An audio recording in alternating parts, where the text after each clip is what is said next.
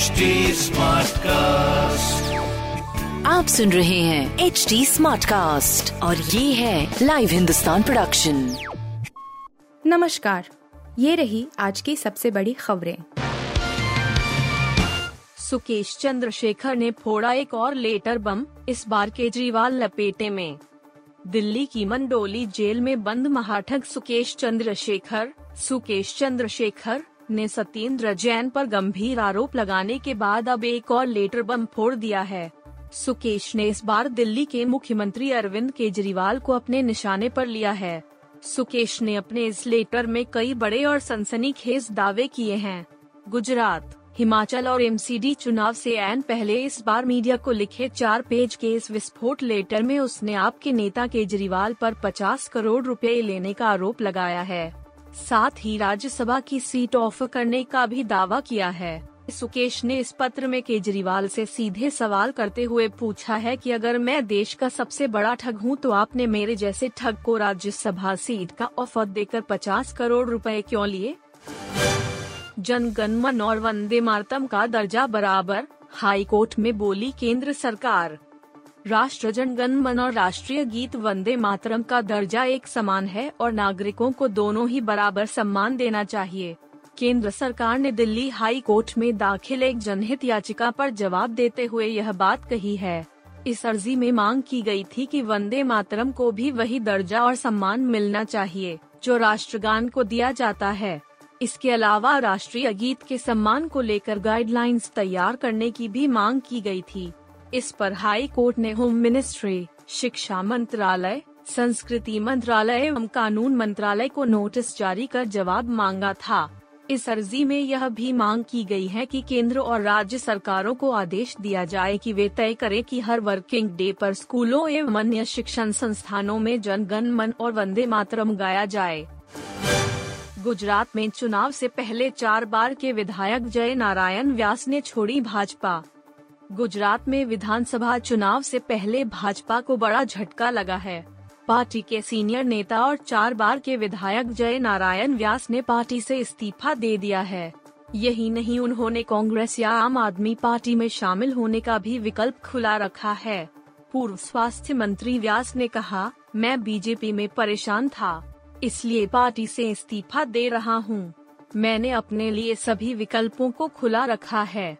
मैं सिद्धापुर विधानसभा सीट से विधानसभा का चुनाव लड़ूँगा। इस्तीफे के पत्र में जय नारायण व्यास ने निजी कारणों को वजह बताया है। कांग्रेस के एक नेता ने माना है कि जय नारायण व्यास की पार्टी लीडरशिप से बात चल रही है। उनका कहना है कि सिद्धापुर विधानसभा सीट से जय नारायण व्यास टिकट चाहते हैं और इसके लिए पार्टी से संपर्क में बने हुए हैं।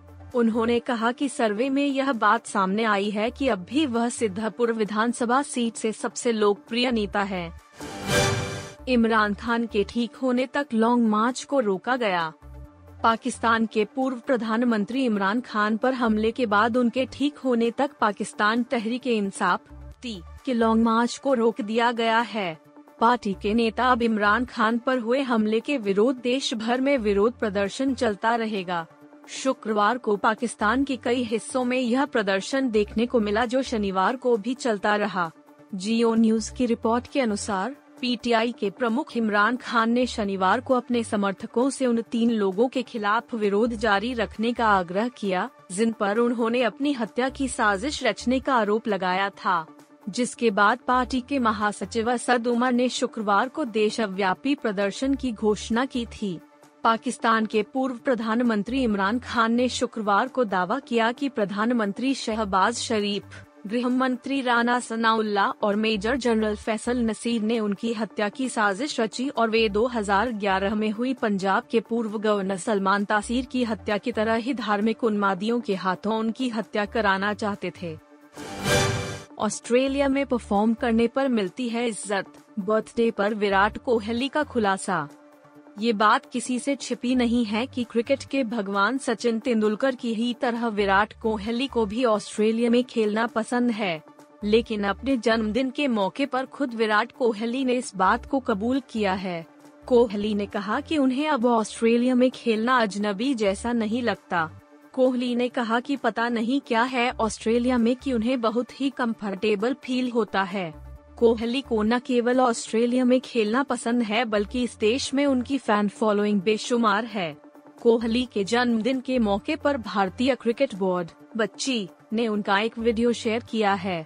इस वीडियो में कोहली ऑस्ट्रेलिया को लेकर अपने दिल की बात बता रहे हैं।